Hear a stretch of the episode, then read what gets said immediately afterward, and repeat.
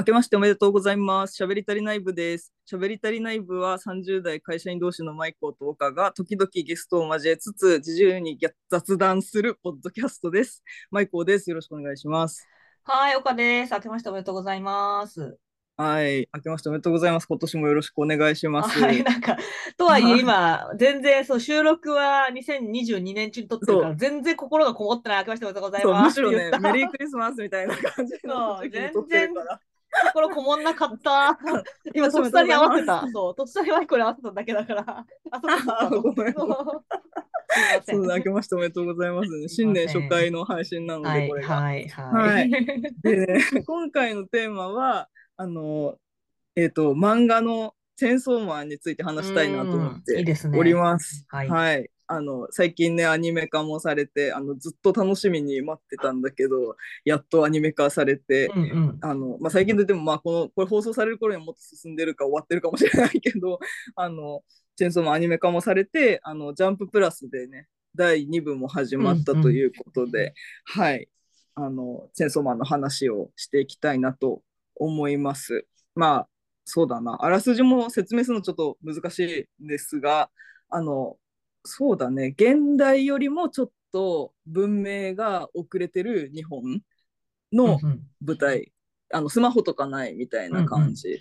でぶ舞台でで、えー、とその社会の中には悪魔。悪魔って言っても、あのザ悪魔みたいなあの角が生えててみたいな感じとも限らなくて、うん。まあ、悪魔っていう怪物がいる世界。うん。で、えっと、デビルハンターっていう悪魔を始末する、あの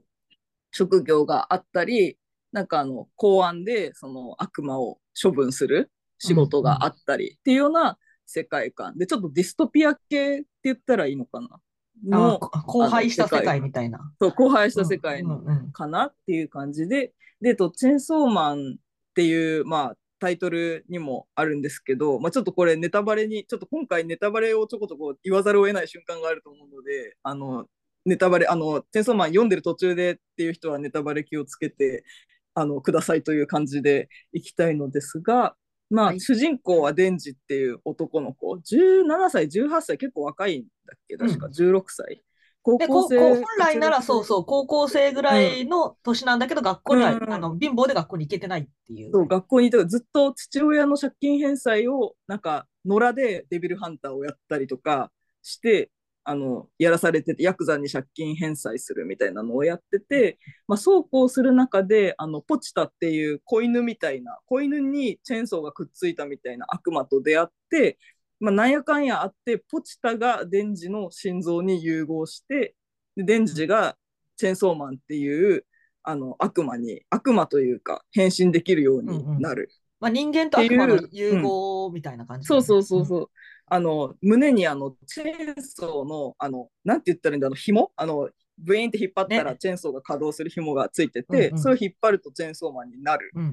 ていうもので、まあ、めちゃめちゃ強い。うんで、チェーンソーマンは何なのかポチタも何なのかみたいなこととかを明らかにしていくような話ですね。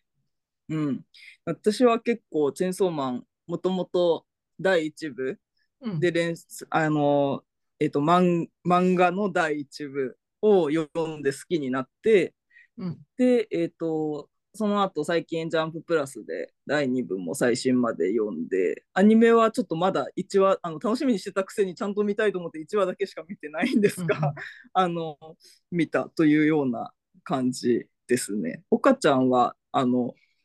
めっちゃ好きという、ねうん。感じでもとは言ってる。そう、あのーこの、うん。めっちゃ好みとかではないけど、あの、ふ同うん。じ作者の藤本つ樹だと、その前の作品のファイヤーパンチっていうのは好きで、で、この作者の人、面白いなって、まあ、別に私に限らず、まあ、みんなが思っていてうん話題になってたからね。で、そのチェーンソーマンが始まったってことで、ちょっと最初読んでたけど、あの、まあ、うん。ジャンプを買ってなかったので、あの、うん読んでなくてしばらくして全部完結して第1部が完結して最近うんうん一気に読んで今2部に合流したっていう感じうーん。だからそんなにリアルタイムでめちゃめちゃ追っかけてたってわけじゃないけどあの、まあ、全部見ているっていう感じかなうんうんうん。なるほど、なるほど。私は、あの、一部は7巻の時点ぐらいで読み始めたから、7巻までは一全気に何巻だっけ？あ、全11巻あ、そうだよね。そんなに、多うんめっちゃ長くはない。うん。そうそう、読みやすいと思う。な、あの、長さ的には。うん。で、7巻ぐらいの時点で読み始めて、面白かったから7巻までバーって読んで、でその後なんか、あの、いろんな予算的に変えてなくて、で、2部が始まるってなって、最近追いついて読んだみたいな感じかな。私は、あの、その、岡ちゃんがファイヤーパンチの方が良かったかもって言ってたからね、あの、ちょっと一巻だけ読んだんだけど、逆にファイヤーパンチの方が胸くそすぎて、うーってなって、やだーみたいな、なっちゃって。そうそう。なんかね、ちょっとそう、それを補足すると、私がその別にチェーンソーマン嫌いでは全然ないんだけど、チェーンソーマンってね、うん結構グロいんだよね。まあ、ファイヤーパンチもそうだけど、ああの、あ、そうだね。結構、その頭にチェーンソーが生えてそれでバッタバッタと切っていくから、なんか真っ二つになったりする秒し、そうそそうだよね。であの、う。うん、確かに、ば、バサって、あの、胴体ズバンみたいな結構あったりする。うん、うん。うんうんだだし、なんかやっぱ直感的にチェーンソーがウーンってなって切るのって、なんかうんゾロとかが刀でスパンって切るのよりちょっとリアリティあって、ちょっとグロさが増すよね。あのこっちのあのリアリティ感でいくとね、切るっていうのが。あーなんかファンまあタジーにはなりづらいから、うんチェーンソーって、なんかイメージとして。なんか、あの、あれだよね。私、あの、ホラー映画とか苦手だから見ないんだけど、あの、チェーンソーが、あの、モチーフになってるホラー映画いっぱいあるし、なんかチェーンソーってさ、うん。個人的にすごい事故って感じがするから、チェーンソーで。うんうんそうね、そうそう。本来はね武器じゃない。って感じがするのはうん。わかる。で、それで、あの、まあ、だから、どっちかというと、そういう漫画が私はあんまり得意ではなくって、パファイヤーパンチもそうなんだけど、だけど何が、うんうん。ファイヤーパンチも、まあ、あのめっちゃめっちゃこう、好きですっていうよりも、やっぱちょっとグロいなとは思いつつ読んでるんだけど、うんうん。あの、この藤本つ樹先生の書く、うん。まあ、みんなそうだと思うんだけど、世界観とか、あとは、なんかめっちゃ映画が好きなんだろうなっていう、その漫画っぽくない、そうそうう。ん。なんか初めて見る展開とか小回りとか、うん。あの、うん。没入感とか、なんかそういう新鮮さがもう抜群だよねと思って、うん。だからね、なんか、き。ううんん、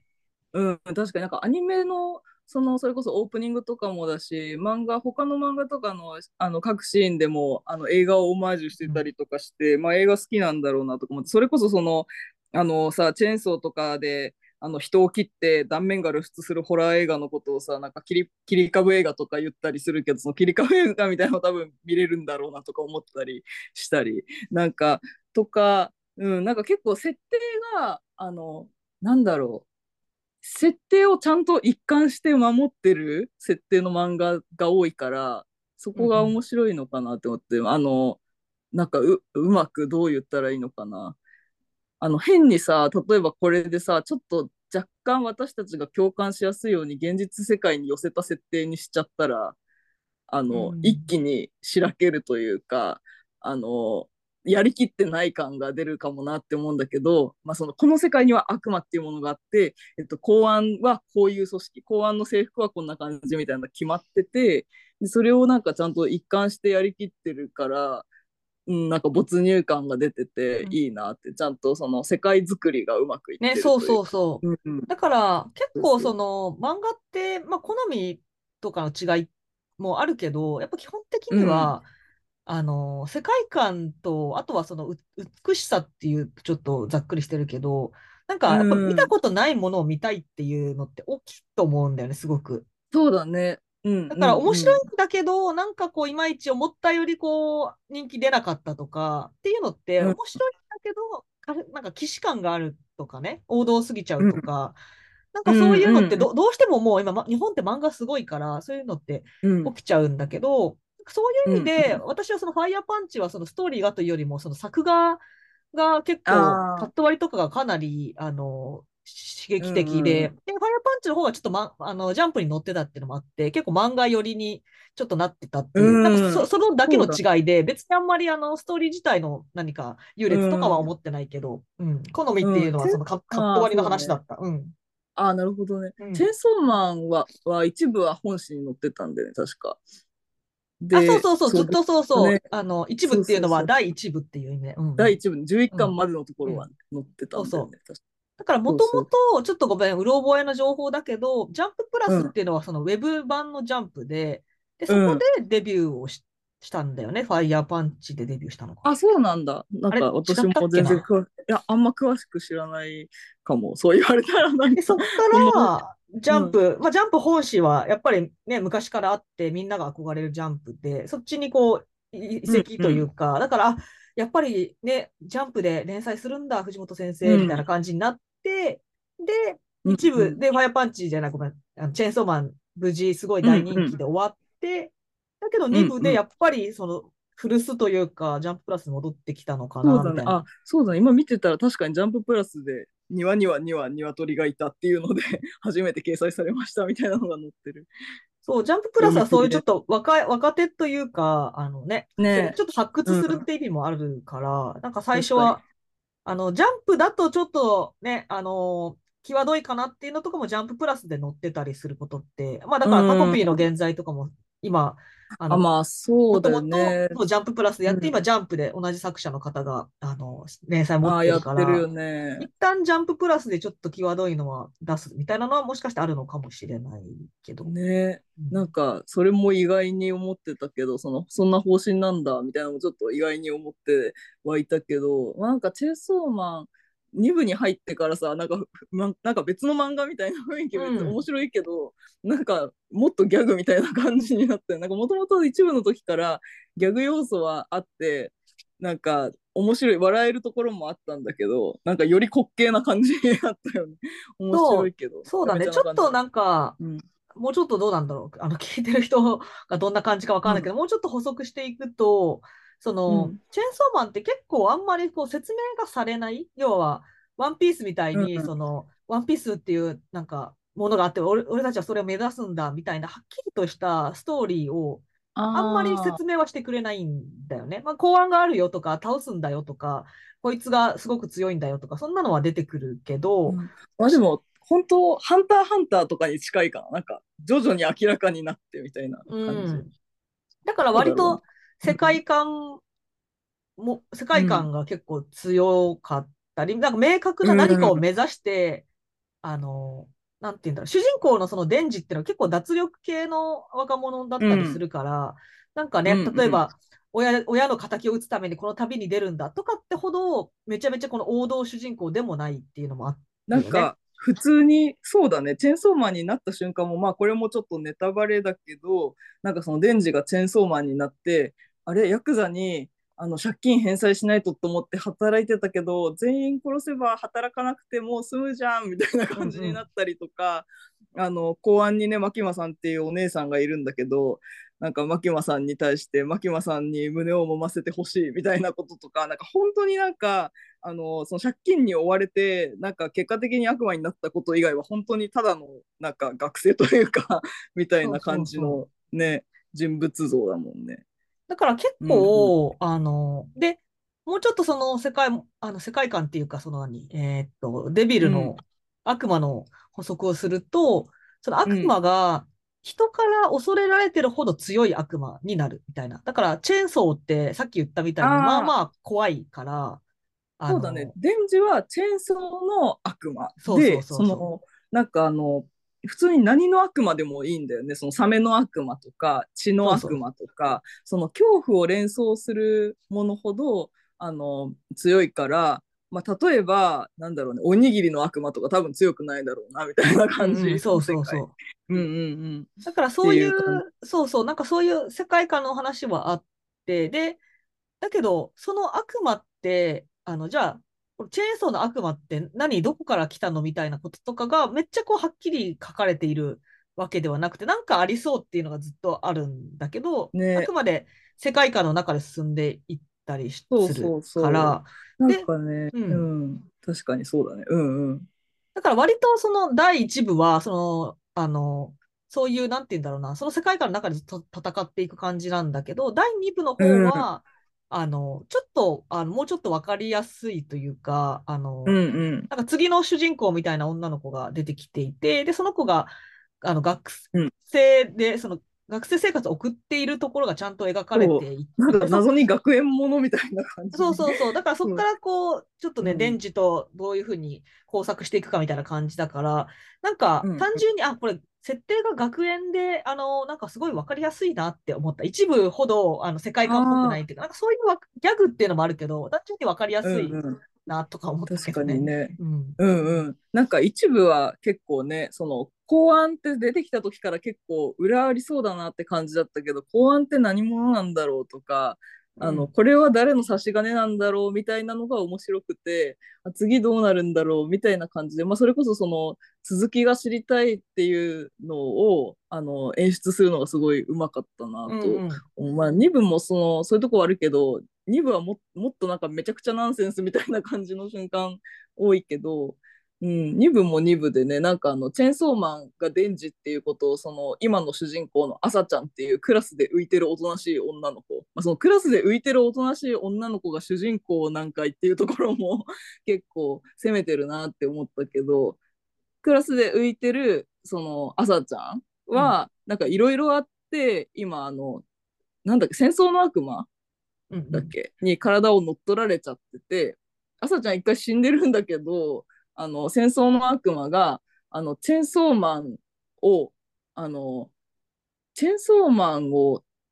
なんだっけチェーンソーマンを倒せたらあの体を戻してやるみたいなことを言うんだっけなんかそれでちょっとあのチェーンソーマン探してて実はそれはデンジで同じ学校にいるんだけど全然気づかないみたいな感じ。だからなんか全く違ったあのすれ違いのなんか感じがちょっと面白かったりとか他の出てくる学生がとんちんかんで面白かったりとかそういう感じになってるからこれもこれでどういう感じになるのか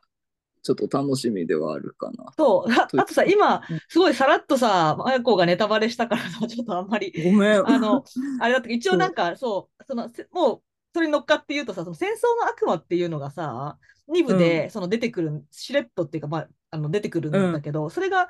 一部では、あの戦争っていう、この、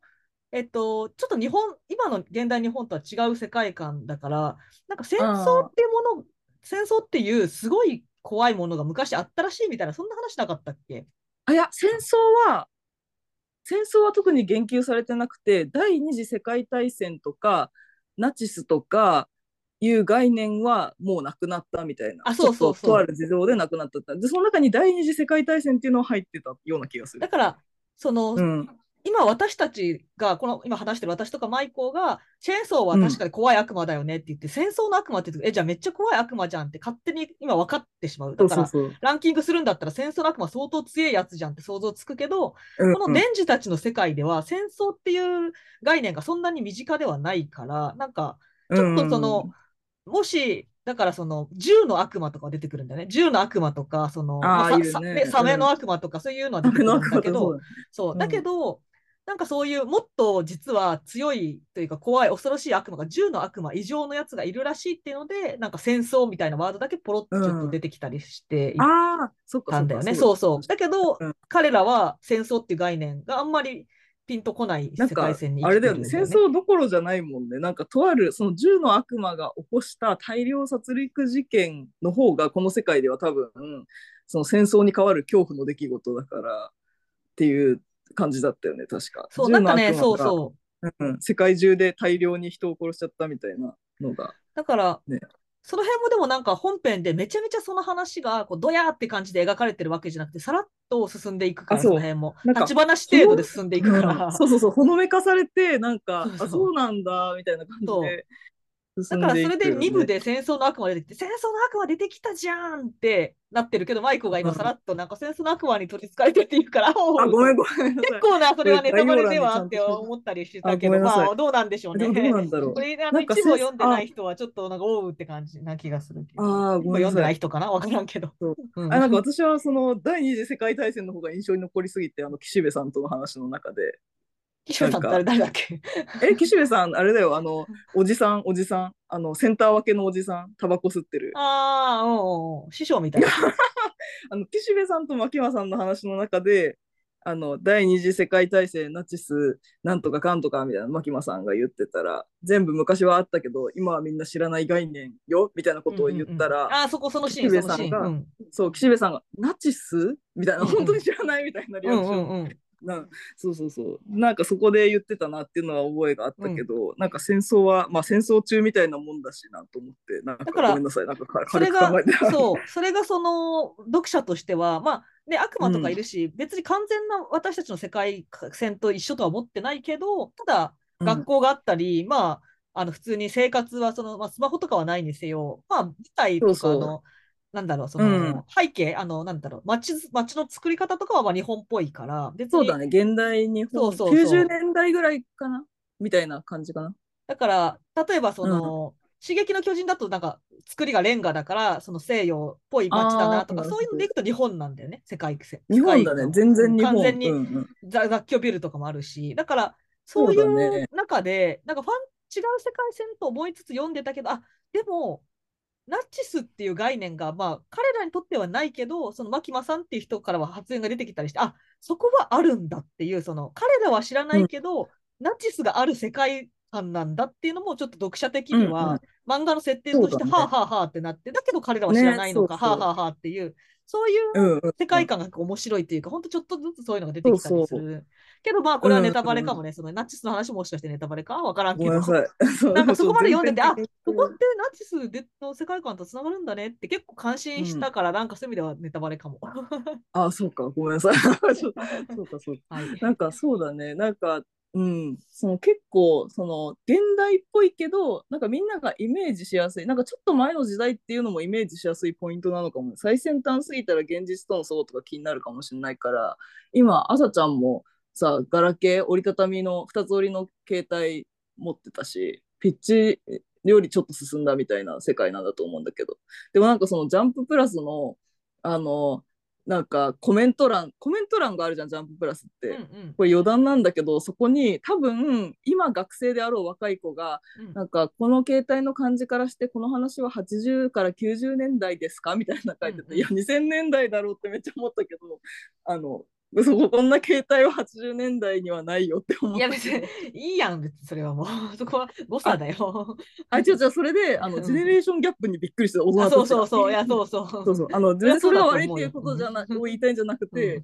あの、なんか、そそんなに昔のことにやっぱ感じるんだなって思って、うん、うんそういうもんだなって思った。うん、ううん。ん。それそういうもんだよ。うんうんわ我々だってもう、あの、わかんないよ。そのなんか、30年前と40年前の違いはわかんないから、そういうのなんかそう、思ったよりポケベルが、自分が子供の時に思ってたよりポケベルは最近のことだったのとかあるから、その感じだよなって思って。うんうんうん。で、なんかその、あんまり意識することないけど、たまたまその時だけコメント欄を見たら、うん。なんかそういうあの若者っぽいコメントがいっぱいあったから、うん。なんかその若者まあその若者がさ漫画読んでる方が多数派なんだろうけどなんか結構本当に自分と20歳ぐらい年が違う人とさ多分同じ漫画読んでるから、うんうん。なんかそれも新鮮な感じがして、まあ、うん。会社にさすがに20歳年下の人いないからさ、うん。新鮮だなと思ったりもした。うんうんだね。あと、そうだね、チェンソーマンはその独特な世界作りがちゃんとされてるところが好きで、で、イメージしやすいっていうのも私もあって、それが好きな、いい、あの、映画みたいな世界作りで入りやすいっていうのがすごい好きなんだけど、これチェーンソーマン好きな人はね、あのドロヘドロ別のど、うんうん。作品でドロヘドロというのがあってこれも好きなんじゃないかと思うから、読んだことない人はぜひ読んでみてほしくてうん。あの私あのドロヘドロって5巻ぐらいまでしか読んだことがなくて、うんあのドロヘドロって1冊880円ぐらいの確か。高いタイプの漫画だったから、うんうん。青年漫画青年誌とかの漫画だったから、なんか一期とかに連載されてた。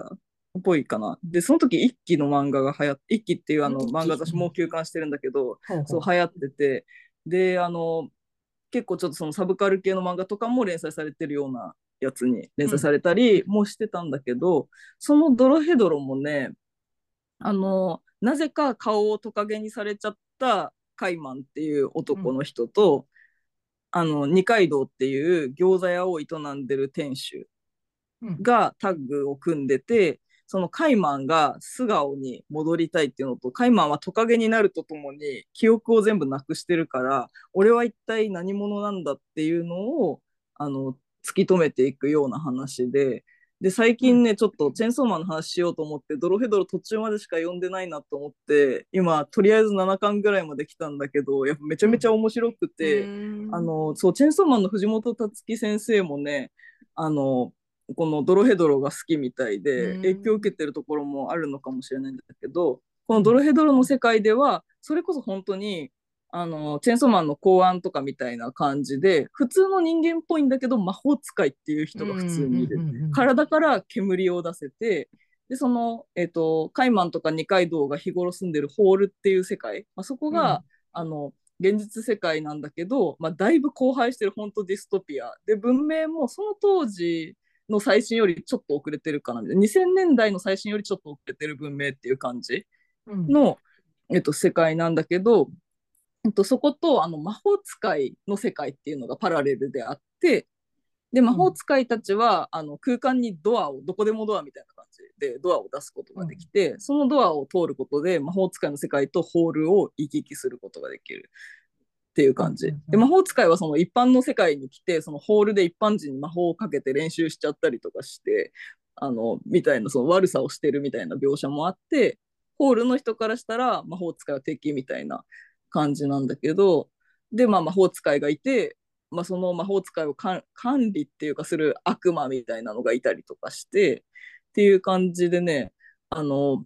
実際の人間社会っぽい感じもあるんだけどあのチェンソーマンよりもうちょっとファンタジーかなっていうところその例えば二階堂は餃子を餃子屋をやってて餃子美味しそうとかビール美味しそうとかなんかそういう普通のこともありつつなんか会話とかは普通に現代文明を反映した会話。そのカイマンは魔法使いによってトカゲにされてるっぽいっていう流れで進んでいくんだけど、まあ、じゃあどの魔法使いがトカゲの魔法を持ってるのかっていうのは謎だからそれを誰がかけたのかとかどうやって戻れるのかとかなんかもともとなんでそんな目に遭っちゃったのかとかなんかそういうのを突き止めていくっていう話で結構ねチェンソーマンが好きな人てかもともとドロヘドロが好きな人はチェンソーマンにはまると思うし、うんうんうん、チェンソーマンをあの話題になってアニメとかで見て面白いなって思った人は、うんうん、ぜひドロヘドロを読んだりとかあとアニメもあってねあのチェンソーマンのマッパと同じあの同じマッパが作ってるからアニメも多分作画とかも好きな人が多いんじゃないかなと思うので、うんうん、ぜひ見てほしいなと思います。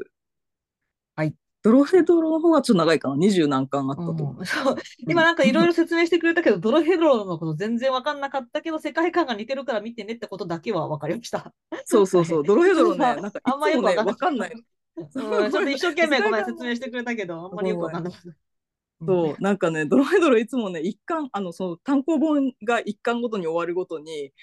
今回の巻で分かったこと、なんとかかんとかって箇条書きで書いてるんだけど、その最後に、そして次の巻でわ分かることそれはまだ混沌の中それがドロヘドロって書いてある、